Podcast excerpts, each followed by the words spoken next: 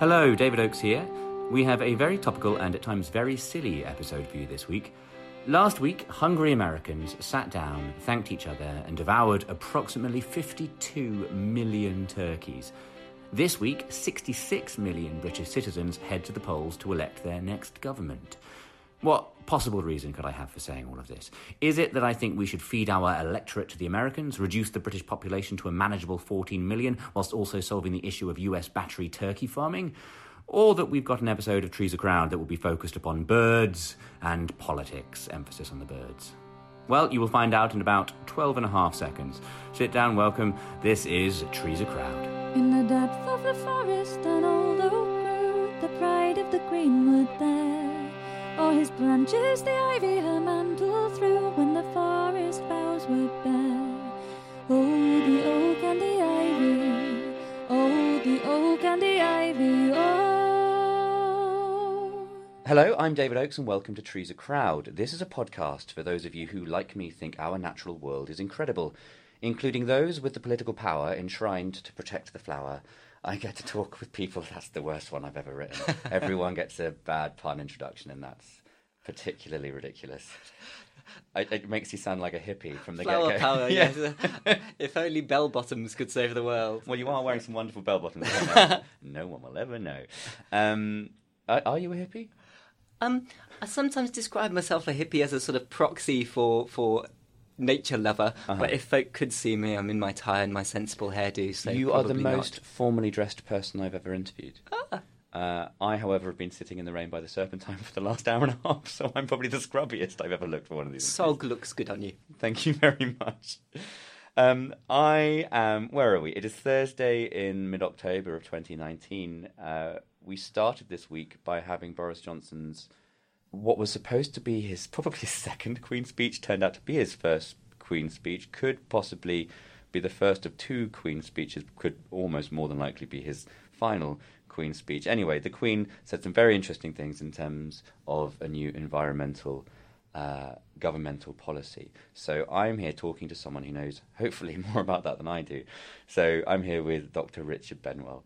Uh, Richard is the chief executive of England's largest environmental coalition. Uh, previously, he was policy advisor to the Secretary of State at DEFRA, working on the Environment Bill, the Agriculture Bill, the Fisheries Bill. He's worked for the RSPB, for the Wild, Wildfowl and Wetland Trust, and will next be seen standing for office as the Liberal Democrat parliamentary candidate for Wantage. Richard, hello and welcome to Trees a Crowd. Hello, thank you for having me. So I have got a million questions about the state of the world and in particular of this country, but let's not start with that. Let's let's start in the nice easy place. Where did you grow up? Where's home? Birmingham, okay. finest city in the country. Well, yes, undoubtedly. It's glorious. Uh, with more canals than Venice. That is the only fact that most folk have about Birmingham, and it's the only fact that most Birmingham people tell tell the world. There you go. Can you give us another environmental waterways based fact about Birmingham? I saw my first water rail in Birmingham, which is a, a lovely, a, a lovely bird. It's got sort of a long red bill and a stripy belly, and it famously makes grunty noises like a pig. Would you like to give a rendition? I don't feel obliged to do that. Uh, in, in my early days of working with the RSPB, I saw uh, fit to try to engage with an MP by by emulating the sound of screeching swifts uh, in the nature reserve. And that uh, work? Um, well, she liked it, but my boss uh, sort of took me aside and said, "Richard, never Don't do that Don't squawk at the MPs. Uh, so I'll, I'll hold off the, uh, the the pig water rail noises if you'll forgive me. I, I completely understandable. Do you think more people should approach uh, current uh, government ministers using the noises of animals? I think uh, reaching out to ministers and parliamentarians with charismatic species is a very good thing to do. uh, and there's an excellent uh, program of species champions that's uh, run by Wildlife and Countryside Link in Scotland, by the RSPB in England, uh, for which um, lots of MPs choose their favourite species and they go and speak about them in Parliament. And it's a really good way to sort of get MPs interested in what's in their patch and what sort of things might help a particular. Um, bird or animal, uh, and and yeah, it's a really good way to, to to bring to life some of the esoteric stuff about nature that we talk about. So I guess that's the best place to start. Then what would be yours? My favourite species. Yeah. I really, really like coots. Why? I like their feet. And I like their grumpy attitude. They're like little dinosaur birds. That's uh, uh, with, with that, that hard white nose and the Mm-hmm. sort of uh, attitude of a raptor in the body of a, a tiny little squeaky bird. There is there is something I love about birds, which is you can always you can still see the dinosaurs in them, whether it's a, a heron looking like a pterodactyl. Yeah. Like we, I love the fact that basically everyone now completely agrees that dinosaurs are birds and Yeah. birds are dinosaurs, and that I get such a thrill out of that. Absolutely. Um, I've just been on the west coast of America, and when you see those pelicans come down across the waterfront, and it's just that's that's a dinosaur, and it's going to kill me. um, so obviously, birds feature quite highly. If you're talking about water rails back in Birmingham, and Yeah. we're talking about squawking at ministers already, like what? Why birds? When did this passion first start? I love birds. Um, I guess my grandfather had a big role to play in it, giving me my first binoculars. Okay. Uh, a very old shonky pair that were sat on his shelf. I probably was about to break them, and he decided the best way out was to give them to me. Uh, and then I was very lucky to go to a school where, believe it or not, there was a Friday afternoon option of bird watching. Um, and I was the only boy on the bird watching option for some time. Okay, is that why you joined? Because I was on the netball team, I can't say it was because I was particularly interested in netball. Well, the way I phrased it makes it sound more interesting for a teenage boy than in fact it was, given that it was a boys' school. Uh, so um, it was me and a brilliant teacher called John Porter, who was used to be a wildlife ranger and became a, a biology teacher. Uh, and he inspired a little gang of us really to get into nature. Um, he was a brilliant birder and a thoroughly fantastic individual. How old were you? Um, probably sixteen, I guess, at that stage. Okay. And is this still something you're passionate about? I mean, you've obviously worked for, we'll talk about it a bit in more depth later, but the RSPB and the uh, WWT. Is this something that still drives you now? Do you find time to get out? Like, having just described your introduction, I'm surprised that you have any spare time whatsoever. Well, it's the, the antidote for that bit of life. So, uh, getting out and about in Oxfordshire, where I live, is is uh, wonderful, and we're very lucky to, you know, have regular kites flying over the house these days, which is something you wouldn't have seen when I was a boy. I, I sorts. just went up to Oxfordshire to interview a novelist, and that drive heading up um, just on the outskirts of Buckinghamshire up towards Oxford, the the number of red kites that you get flying over the top of you is like nothing else. it's beautiful, isn't it? Yeah, and the the population's huge. We were filming an episode of Endeavour out there, the Morse uh, prequel, and every day you'd go out and you'd see them hovering above unit base, sort of waiting to see if everyone finished eating their lunch that day. you know, they're just incredible birds. Yeah. So, what, what, what uh, if you were born in Birmingham? How long were you there for? Where did you go to school? Tell me a bit more about that. Went to school in Edgbaston in Birmingham, so there was this uh, lovely reservoir by a golf course right by school. So uh, off we'd potter to count, well, ruddy ducks as it happens. you can't do that anymore since um, they're an invasive species, so they're all dead now. Have we killed off the ruddy ducks? We have, because they were unfortunately um, meaning the demise of the white-fronted duck, so they were interbreeding and it was uh, causing all sorts of problems. So There is an article I was reading about the Americans killing off a species of owl the other day to protect another species of owl. It's an interesting tranche of conservation which prioritizes species as a result of where they came from. And in a world where we talk about immigration quite a lot, it's interesting that the parallels in terms of human movement are, you can draw to the animal world. That's right, but I think the important distinction is where movements have happened naturally versus mm-hmm. where movements have happened because of people. So, So, were Ruddy's ornamentals that were brought in they were brought in, in fact, by I think by Sir Peter Scott, the brilliant founder of the Wildfowl and Wetlands Trust, was a bit of a collector. Ooh, that's, that's fighting. uh, uh, but they, everybody did it at that stage. Yeah. There are stories of you know uh, some of the mightiest uh, and greatest naturalists of those days coming in with birds under their coats back, back in to bring them to collections, and it was a great way to reach out to people and uh, show people the wonders of nature. But now we understand that doing that can be very bad for your uh, native ecosystems. So it's good to, to distinguish between those that we've been responsible for versus ones where the range of a bird or, Yeah. or another animal is increasing naturally. So when we're seeing new uh, species taking hold on the south coast, for example, I don't think anybody would uh, blink an eye at that. Sure. And it also depends on what kind of species you're talking about too. So think about the, the rats and the mice that gobble up the seabirds on some of our islands, where the RSPB is doing necessary but really horrid work for a naturalist, clearing those away because they're just threatening uh, some amazing sea life. Uh, but people are more likely to accept it when it's a when it's a rat uh, than when it's a, a beautiful bird in its own right. Are there any particular species that have recently become extant, extant on our shores that you're particularly excited about? I was talking to um, Sir John Lawton about the, the cranes that were coming in on the on the northeast coast of the country, and it's amazing. I follow a Twitter feed that tells me when a particular rare bird has been sighted somewhere, whether it's a I think a bee eater was particularly exciting. Yeah, saw recently in this in this country. I mean, bee eaters here. I, mean, I, guess you get a blowover every now and then. Uh, I don't think they're going to set up shop too much anytime soon. Although I think Cemex is one of those companies that does nature after minerals. I think they had bee eaters trying to breed at one of their sites. Okay. Uh, I might have just completely made, made that, that, up. up. But um, well, whether true or not, that's fascinating.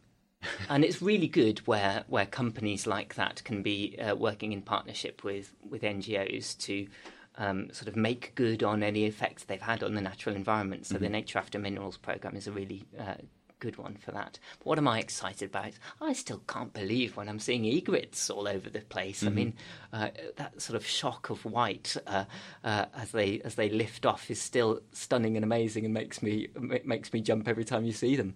So. Edgbaston was where you were growing up. Mm-hmm. School mm-hmm. in the local area, or did you go away to school? Uh, school was in Edgbaston. I, I was from north of Birmingham, and my mum's still still there now. And then went off to university eight or nine years at university. Okay. Um, when you were studying, you weren't studying environmental sciences, you weren't doing zoology, you were doing political history. I started off with because okay. I liked knights in armour, uh, and uh, had lovely times. But nobody had warned me that uh, you need to think about what comes next. So I stayed on and did a PhD uh-huh. in the design of carbon emissions trading markets. Sure. So, uh, carbon trading is something that I find fascinating in this world of carbon footprints, which is a phrase that everyone's heard of in mm-hmm. terms of long haul flights and people wanting to pay off their debt to society through having a great time going to holidays in Florida, they go, Well, I offset my carbon another way. It's a wonderful idea to financially mitigate your destruction of the planet. but as far as I understand it, there are people that buy up this carbon but then don't end up doing anything with it. So the idea of a trade. You can probably. I'm paraphrasing my sub knowledge. Can you explain it a bit better? Like, not give us your whole PhD, but no, no. Uh, well, you're describing some of the worst of the world of carbon trading, mm-hmm. where uh, a few people make a lot of money and a lot of people have their consciences salved with very little environmental good. Sure. So, particularly in those early days, you saw schemes where people were paying for trees um, in in India or wherever that never got planted, uh, and it was extremely sad. A good carbon trading scheme is one that has a strict cap mm-hmm. on the overall amount of emissions that can be uh, produced by any economy. Sure. And that cap goes down year by year. So it's a way of making sure that the overall uh, output from, from your region, your country, is controlled in a sensible way that creates a cost for emissions and allows the market to find the most efficient way to reduce those emissions. Okay. So in the EU, the cap and trade scheme sets an overall budget for emissions for big business, uh, for energy and sort of intensive industries, and that goes down a little bit every year to try to get to targets. Sure. In a good world, that cap would have been really, really strict uh, to create a high carbon price uh, mm-hmm. and really drive emissions reductions. But unfortunately, as the big vested interests got their way, a lot of allowances were given out for free, so you got absolutely shocking windfall profits for some big businesses. Uh-huh. And too many credits were given out, so the price was very low. If the damage is done at the beginning, does that mean it can recover and become an effective program? And that's just an incentive to get people doing it in the first instance? You've got it. Okay. That's what should happen. So okay in some ways, that initial payoff was sort of a bribe. It was a political bargain to get the big guys in order. Sure. Now, the challenge for the EU and for others who are looking at carbon emissions trading is to uh, find ways to crank down that legal cap uh, and take out excess emissions if, say, you have an economic downturn, uh, so that uh, the cap becomes binding. You have a lot of people who say, "Why are we doing that? It's all about tax. We should tax instead." But taxes are really hard to agree across borders, as you could probably tell from all this Brexit malarkey. Mm-hmm. And a tax doesn't give you a, an unbustable cap, which is what cap and trade should give. So I'm not like a, I'm not a an evangelist for cap and trade as opposed to other things, but I do think that if you design it well, then it can Then be it a can really be a powerful solution. tool. So this is what you're doing at university. How does someone doing that go back to focusing on birds? What, were you? What happens next? Well, the Climate Change Act um, started to make a difference. this is an act that was uh, created in 19... 2008. 2008. Okay. Yeah. So that was UK law, and it was world leading law to set emissions reduction targets uh, for the uh, for our economy, and that was a massive and bold step to say that we're going to possibly compromise our um, economic development to reduce Protect our them, emissions.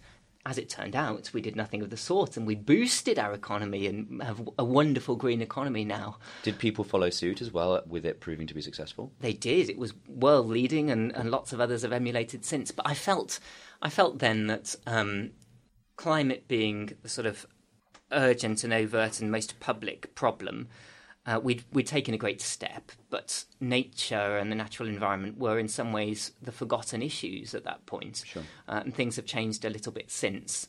But um, for me, building something of that strong legal framework to look after nature in the way that we've done it for climate still needs to be stronger, but we've started. Sure.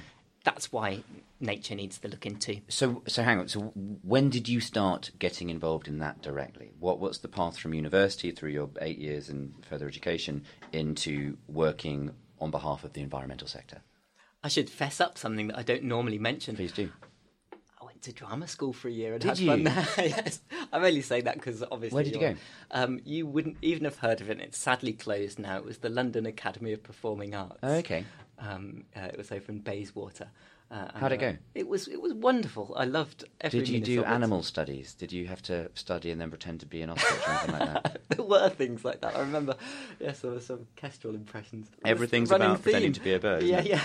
Uh, we were doing uh, uh, some things about poetry, and the uh, Windhover was one of the options. So that clearly had to Necessitated be, a certain amount of screeching. Exactly.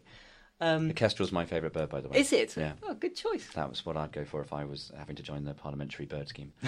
well, maybe we, maybe we should have outreach for uh, uh, for actors and public figures. Who Oh, knows? don't give them more output. Like they really say enough as it is. well, we'll- see. I might tempt you with a Kestrel impression at some point. In fact, I should t- let's let's switch roles for a second. Oh, God. David, can you do a Kestrel impression for the listeners? I've never tried, and I'm. I, if I could have five minutes, I'll tell you what. If people keep listening to the end of this episode, I'll do an impression of kestrel. That okay, that's a deal that everybody made now. That's my acting career gone down there. Uh, but anyway, that So, was a year at drama That was a bit of fun. Um, and then I took the civil service exams. Uh, so I went off to uh, to be on the civil service fast stream in the parliamentary service. So Okay. I was a clerk for a while, working with the Energy and Climate Change Committee and then the Home Affairs Committee. Did you choose those placements? Is that definitely the avenue that you wanted to go down? I presume with your PhD in in carbon trading, that that would be obviously the sector you'd sort of drift into. Exactly, and then you don't have full control of where you go. And when I was moved to Home Affairs, I sort of looked at what I wanted to do with my years. I remember very vividly one of the ancient wise clerks appearing in the doorway. Welcome, welcome, Richard. We hope you'll be with us for life. Uh, that, that made me question. Really, was uh, uh, was looking after the nuts and bolts of parliamentary process what I wanted to be doing forever. Uh, and uh, um, I thought about it carefully and thought, no, the environment thing is the challenge of our generation, really, and uh, it's the one that matters most to me, and I want to do some good. So off I went to to a, a much more junior but thoroughly uh, fulfilling post at the RSPB. So, how long were you at the RSPB for, and what were you doing for them? Two years as their parliamentary programme manager. Okay, what does that mean? Uh, that's a good question. I asked that on my first day, and nobody really ever answered it. So I interpreted it to mean thinking about policy and telling people about it. In those two years, what did you achieve that you are particularly proud of? Well, that was sort of the start of a campaign that's um, carried on right to this moment. So uh, I felt at the RSPB like we spent a long time thinking about what shouldn't happen, fighting against particular environmental outrages and saying where things were going wrong, rather than setting a positive agenda. And uh, a couple of excellent managers, uh, the brilliant Martin Harper at the RSPB and James Robinson, who's now at WWT, mm-hmm. gave me some leeway to work with a couple of great folk at the Wildlife Trusts, which was uh, in itself a brave thing to do. They don't often team up. Sure. Um, Stephen Trotter and Paul Wilkinson, and together we sort of dreamt up this idea for a Nature and Wellbeing Act, we called it then, which essentially did four things. It said you have to have legally binding targets for nature, you have to have money to get you there, you have to map out where nature is looking good and where it needs some help. Mm-hmm. Uh, and fourthly, you need to have a way of giving everybody equitable access to nature. And we dreamt up this little package. Sure. Um, my colleagues Paul McNamee and Rose Dickinson uh, were sat in the pub with me down on Petty France, uh, sort of writing away at what the clauses should look like. Uh-huh. And that was for us the start of a campaign for nature legislation to sort of match and emulate the climate legislation that I think has led us in some ways to the point we've got, arrived got at to with the environment, with the environment bill. bill. So, uh, how many charities and NGOs sorry, uh, were involved in that sort of link up at that time? Just two. Just the two of you. Just RSPB, RSPB and the and Wildlife, Wildlife Trust. Trusts. Okay. Is this I mean, did that? Where did that go to? Did that morph into the environment bill that we're now looking at, or is it something that went off in its own trajectory and has become something else still? It had a, a slow evolution um, through the help of some really excellent parliamentarians. So there aren't many on the benches of the House of Commons who really believe in nature, but there are a few. And they've been consistent champions. So people on all sides helped us with the nature bill. I remember now Lord Sir John Randall, mm-hmm. who's a Conservative, uh, introduced our Nature Bill as a private member's bill, which is a way for a backbencher to bring in legislation. Yeah. Um, the Lib Dems included it in their manifesto in 2015, uh, and uh, some Labour champions too, like Mary Creagh, who was the chair of the uh, Environmental Audit Committee. Those guys kept that idea alive and kept bringing it back in Parliament. But the thing that really gave the opportunity for, for us to go further, strangely, was the environmental fight back when on the back of leaving the European Union. Sure. So leaving the EU is a massive risk for nature. Let's not beat about the bush. It could be terrible. But we were able, through the brilliant uh, teamwork of Greener UK, which is an alliance of uh, green organisations and Wildlife and Countryside Link and others, to force an amendment in the EU Withdrawal Act that required the government to bring in new environmental law. And that became a sort of Trojan horse mm-hmm. for bringing in all these things we knew for years we needed anyway. So, on the back of, of replacing those things that we have in the EU, like the new environmental watchdog and sure. principles. Well, a lot of people are scared that through leaving the EU, which we may have done by the time we've released this episode, and or we may not have done. Or yes. who knows what will happen? But a lot of people were scared that all of those regulations and legislations that were put into place on an EU scale would evaporate overnight. Exactly. And there's still a risk that lots will be lost. Sure. But we, we fought for this uh, bill to, to replace some of the institutions that were lost, mm-hmm. and we snuck in there some of the things that we knew we needed for nature anyway, uh, like this prospect of legally binding targets. So, before we get on to the Environment Bill, the question I have is is why are politicians not particularly interested in the natural world? If you're saying you had to sneak it in, if you're saying there are a few people with that caring, one has an idea that the argument, I guess, could be their constituents don't apparently care, so therefore they don't represent those views that they don't care about in Parliament. Or is it something more selfish and bigoted, or like, why? Because because nature's wonderful. yes, I think the whole system is stacked against nature in some ways. So nature is uh, and the environment is a long-term issue, and our political system is still very short-termist. Mm-hmm and that's why again you need to set long term things to sort of lock it in in law. Sure. Um, and when it comes down to it, we, we measure growth in, in ways that look at uh, bucks and um, uh, GDP, not in terms of, of the prosperity and uh, Biodiversity help- or exactly. or even cathartic well-being as a, a direct association to living a life with nature as a as a friend and partner. And, all of us instinctively know that there's more to life than uh, your bank balance. But for some reason, Podcasts, for example. They're, podcasts, Yeah, they're they're pretty up there. it could be a well-being measure uh, in the next round of SDGs. Uh, Please uh, podcast prosperity. Uh, we'll see. Um, so that's RSPB. So we're, we're we're getting closer to the environmental bill. Um, RSPB. You were there for two years, and then you went straight to the Wildlife and Wetland Trust. Wildfowl and Wetlands Trust, yeah. yeah. Um, were you based in Barnes or? Um, notionally in Slimbridge, Okay. which is their HQ um, down on the Severn Estuary.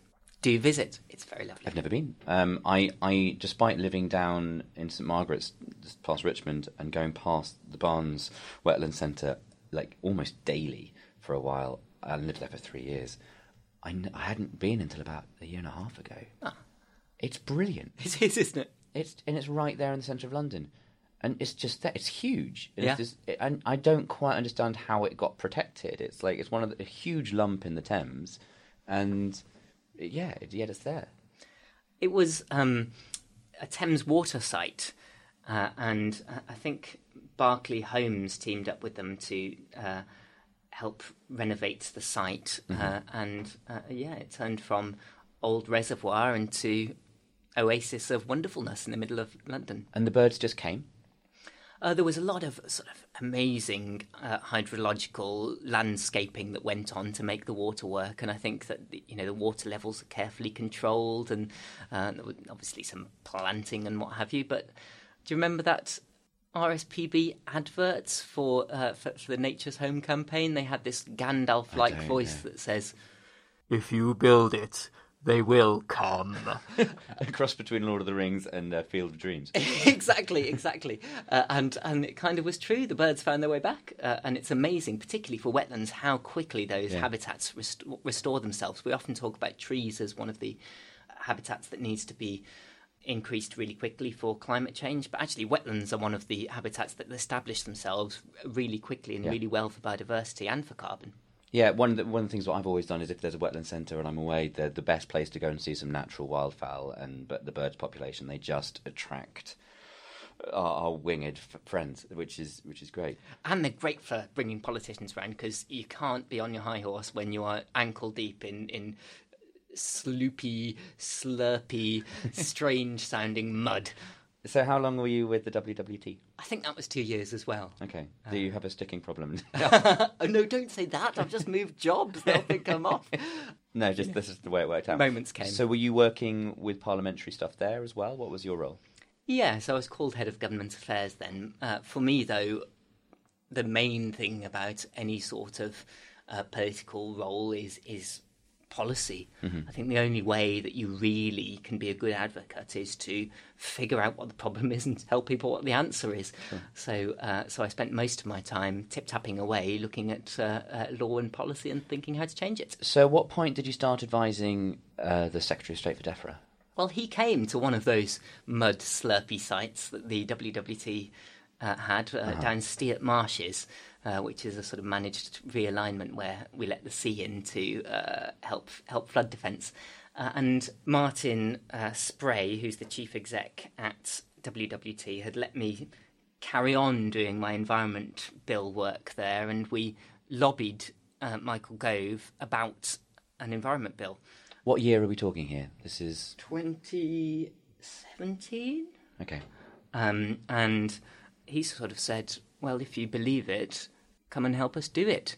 Uh, and uh, Was that scary? it was terrifying. Uh, and I'd never imagined myself doing that sort of job. I had to do some serious soul searching to think whether I wanted to go on the inside like that. But, you know, if you spend lots of years banging at the door and asking for things from politicians, if a moment comes along where you can actually go in and do some of them, I felt like it was the right thing to do to go and try and uh, make a difference. Do you have to ally yourself uh, in terms of the party boundaries in those instances, or can you No, it's not a question they ask. No, so um, I was employed as a civil servant. Okay. So, in fact, avowedly non-political. Sure. Okay. So, so what what is DEFRA? DEFRA is the Department for Environment, Food and Rural Affairs. It's the best department in all of government uh, for that reason. Um, and yes, it looks after our uh, rural economy. It looks after uh, nature. It looks after uh, all those all those good and wholesome things. And how's it doing at the moment? Because I sort of see it as you've got loads of things seem to sort of be fractioning off. So you've got sort of natural England that's over one point. Is that that's not under DEFRA? That's It is. It, um, DEFRA has loads and loads of satellite bodies, non-departmental public bodies. Natural England is one of them. The Environment Agency is another.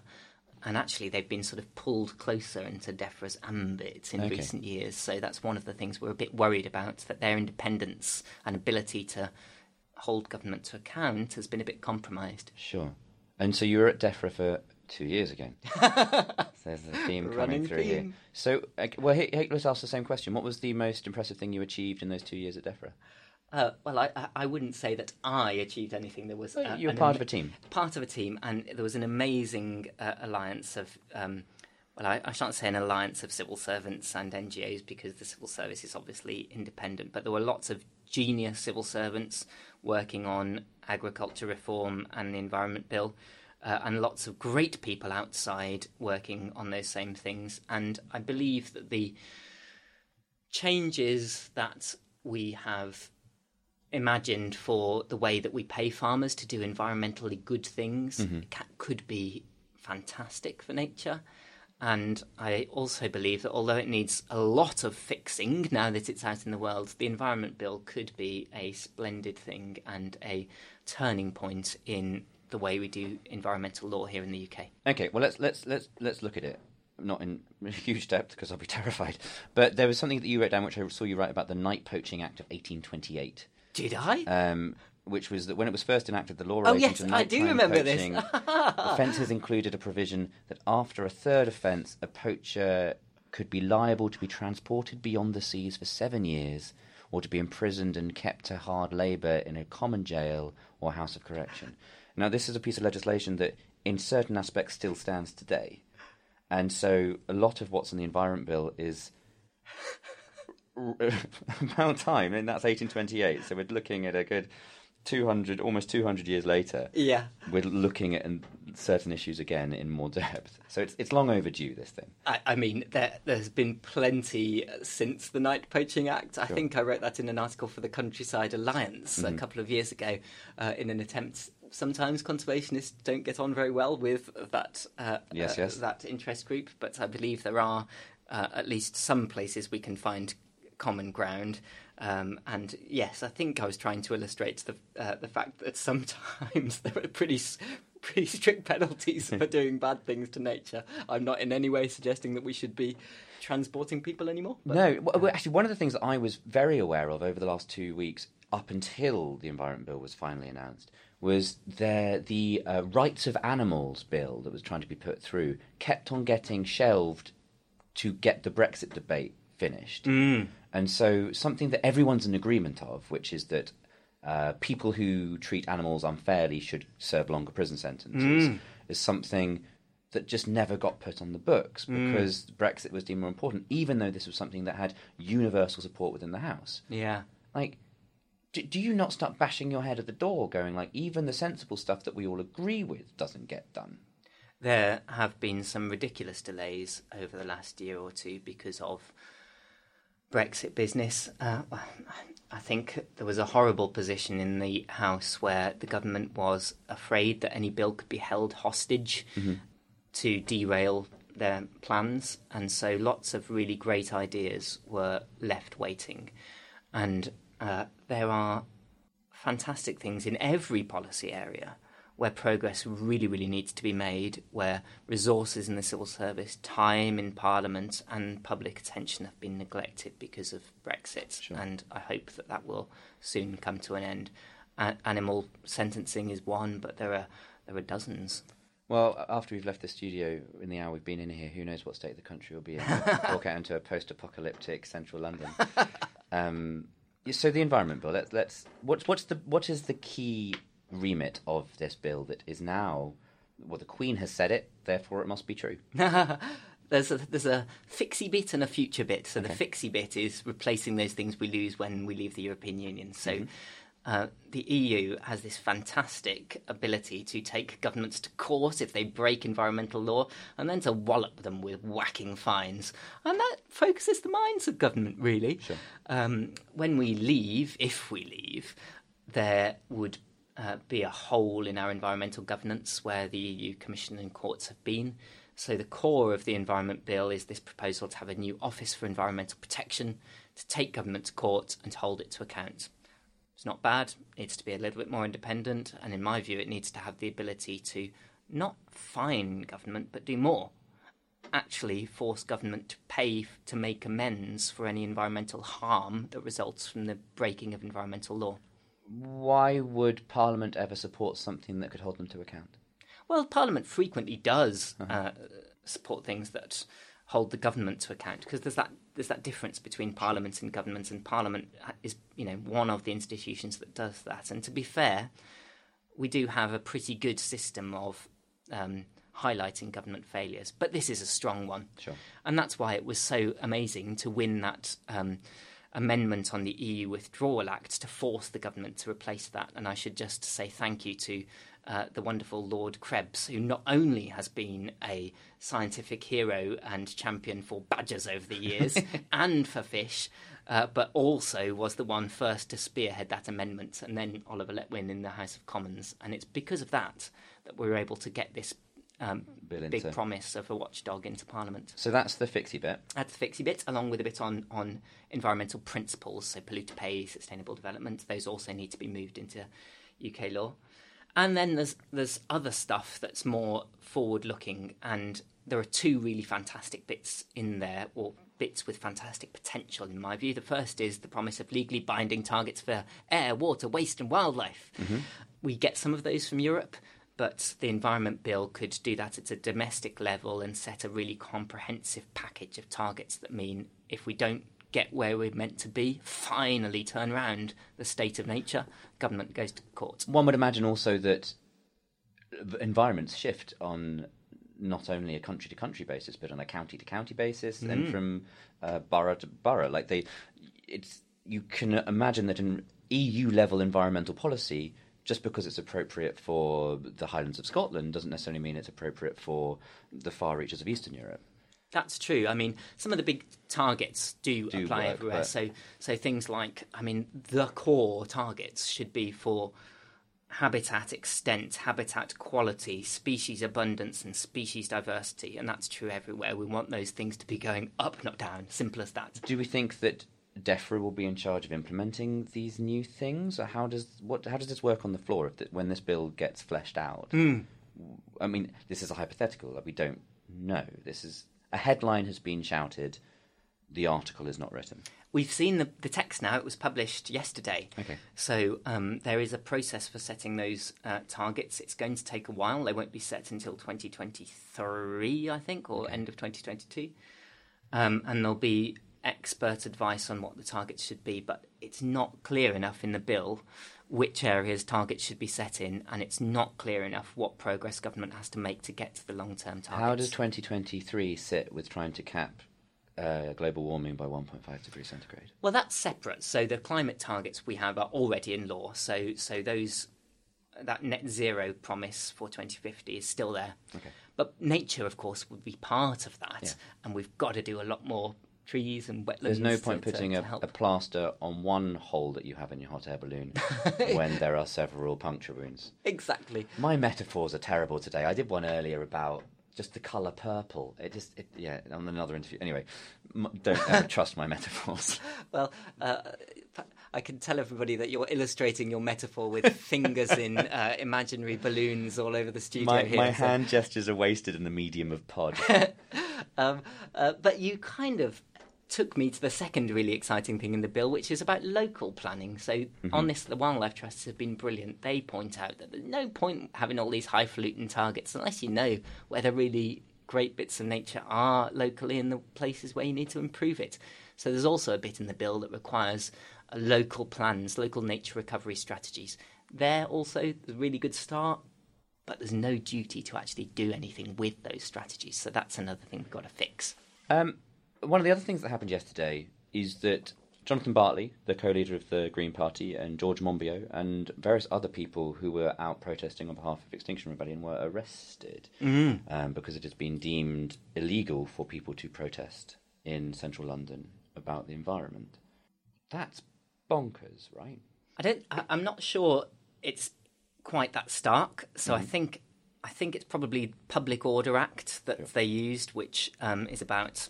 Uh, I guess it's about things like blocking highways or whatever. So they haven't actually said it's illegal to protest uh, about the environment. Actually, a thing I was involved with um, quite a long time ago was um, trying to get the government to repeal the law that meant you had to have permission to protest outside Parliament Okay. after the horrible terrorist attacks in the early 2000s, the government brought in the Serious Organised Crime and Police Act. Mm-hmm. And that meant that you had to ask before you went and protested. And so there were people arrested for eating cake in Parliament Square. There was a cake with peace on, and, and they got arrested. There was a person It's a arrested piece for of re- cake, isn't it? They knew what they were doing. They, they did, uh, yeah, yeah. Uh, and actually, it was a good comical campaign that because the brilliant Mark Thomas organised mass lone demonstrations where he got people to to apply en masse to uh, protest about completely different things. So you had people protesting for more modern art alongside people protesting down with terrible modern art uh, and Brilliant. together they overwhelmed the police so much that they had to get rid of this stupid law but anyway back to the point those people who are being arrested for Extinction Rebellion are, uh, you know, really brave souls who are drawing light to a tremendously serious matter that we all need to get behind. if if the main goal is the environment and conservation and protection and biodiversity, etc., etc., climate change, then they are one of the many tentacles of the of the conservation octopus. Don't trust my metaphors. Well, th- those fingers are in action again. One moment they were plugging holes, now it's a tentacular squid monster. So, um, at the moment, you're working for a, a group that has many tentacles. um, do you believe that we're living in a world now where lots of different organisations need to come together, like with what you were doing at the RSPB? Is that the aim of the link at the moment? Like, what do you? What is your current vocational agenda? Yeah, I, I think that one of the bright sides of all the political turmoil lately has been how much organisations have been willing to set aside their individual agendas and you know fighting for membership and actually come together in pursuit of a common goal, and that's a, a wonderful thing. We need to work together much Do people closely. listen to each other, or is it bickering? I mean, it's hard to get people to co co-align for a common goal. It is, and one of the things that's grieved me most over the years is where uh, bickering uh, gets in the way of pursuit of common aims. Uh, and you know, uh, organisations have to think about their branding and that sort of thing, but ultimately we ought to be able to set those things aside to uh, to get the right things done. So, speaking about the future, w- when there is another election, which could have happened whilst we were in this room, um, you've decided to run for parliamentary office in Wantage. You have decided to stand for the Liberal Democrats. Why not the Green Party? Good question.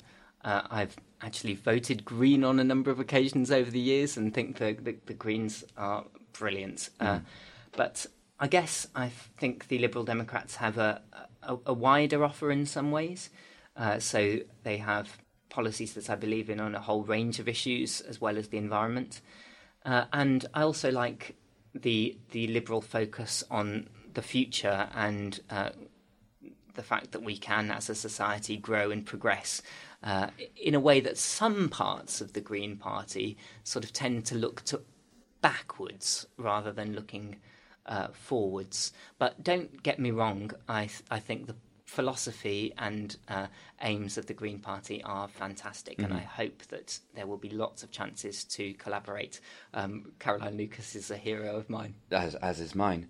It's going to be an interesting election, that one for you, because you're up against Ed Vaizey, who is one of the 21 candidates of the Conservative Party who lost the party whip, up standing against Brexit. There's a very strong Green Party candidate called Sue Thomas, I think, Sue Roberts. Roberts. That's it. So, I mean, it's there's a lot of people seemingly coalescing for the same goals. One Hmm. could imagine. Um, so, I guess we'll we'll follow that when and if another election ever occurs. Yes. so it's it's it's it's it's politics is always something that normally in these podcasts I try and sort of stay away from because it's a hard thing to discuss. I've very definitely chosen to talk to someone about politics today, so it's fascinating. And yet we end up with the hypothetical and the possible and the future Yeah. more often than not. So with that in mind, if you could guarantee one change for the future, probably within the Environment Bill, what would that change be? To set it in concrete that it would be enactioned almost immediately, and that policy would be the thing moving forward. There. How fantastic am I allowed to be? I mean, uh, I Go, think be fantastic. I think if if but my dream policy would be to get the prices right on everything. So if you could wave a magic wand and say we're actually going to factor in the environmental costs of the products you're buying and the services that you're procuring, then I think that would be a wonderful thing because it would suddenly allow everybody to make choices on the basis of you know what harm they're doing to the world, Ethical choices. Exactly, and it would uh, it would transform businesses because at the moment they get away with it for free. Yeah. You can pour pesticides on the countryside, And with- no one knows. No one knows. The carbon footprint uh, badge, which I think people are fighting for food labelling, is a really interesting one. Um, same with herbicides, pesticides, fungicides, any kind of altercation to the farming product is interesting. Even when you see the GMO, knowing that it's organic or not. Yeah. Like, nobody really knows what that means. a form of packaging, pricing, as you say, would be a way to really help consumers and change the world very dramatically. It would also because I, I think it would be better if if uh, the environmental choice were the easy choice. Yeah. Because it's not for everybody. Not naturally, not everybody thinks of the environment as their first thing, and they want to be helped to make the right choice. So if it were that the uh, chocolate bar that has the soy in it that has come from deforested uh, bits of Amazonia cost. Ten times more Yeah. than the ethically sourced one that, that's Comes been from the good farm for the next world. door. Exactly. Then it would be the green choice and the easy choice.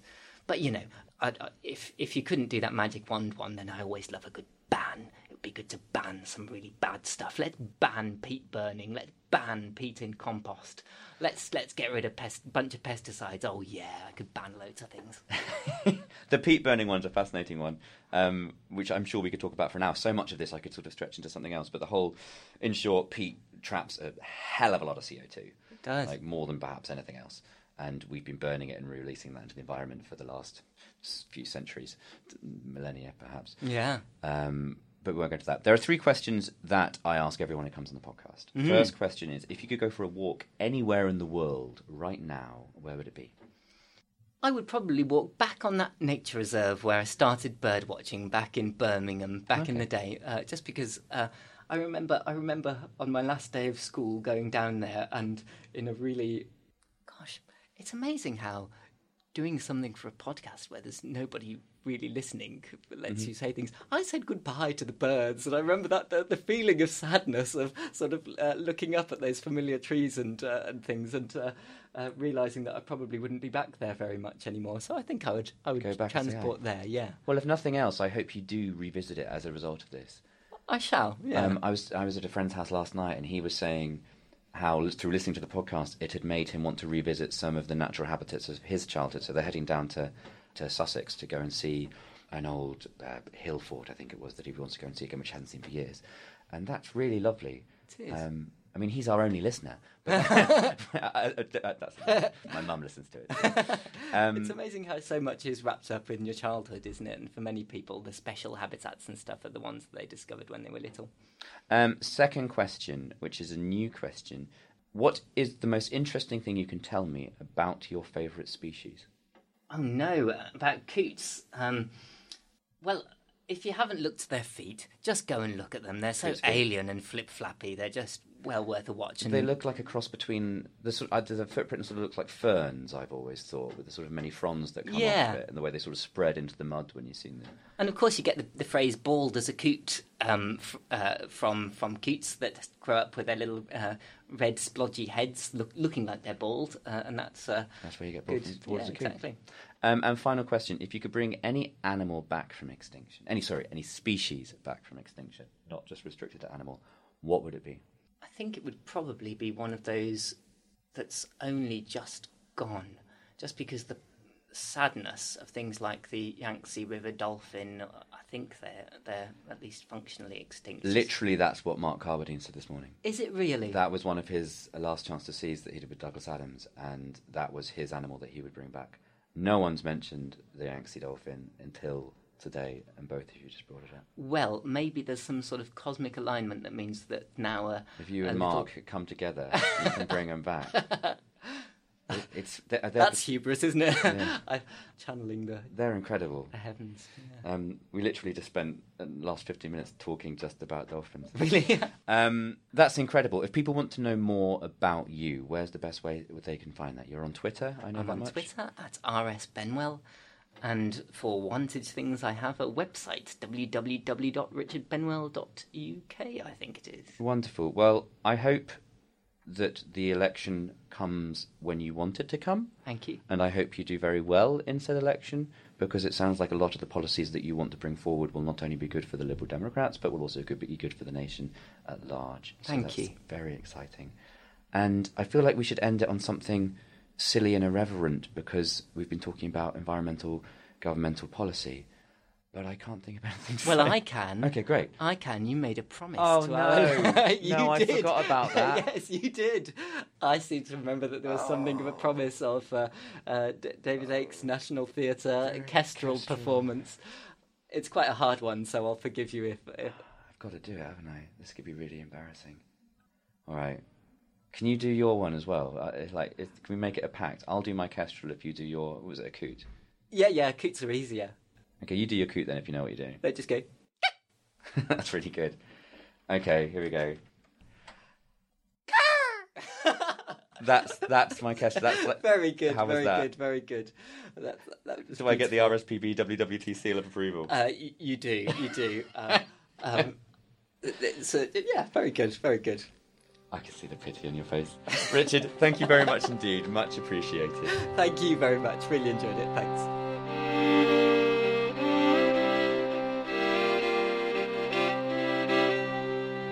A massive thank you to the legend that is Richard Benwell.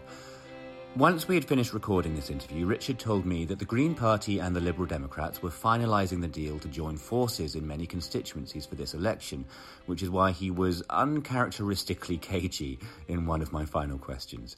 But needless to say, that all worked out wonderfully as part of the two parties' Unite to Remain initiative. So, if you live in the Wantage constituency and you wish to support a candidate with a United Green pro Remain agenda, then vote for the Liberal Democoot himself, Dr. Richard Benwell. In other news, the eagle eared amongst you will have heard me mention Mark Carwardine at the tail end of this interview. If you already know who he is, then you'll know there's a banger of an interview looming in the not too distant Trees of Crow future, so keep your ears open for that one.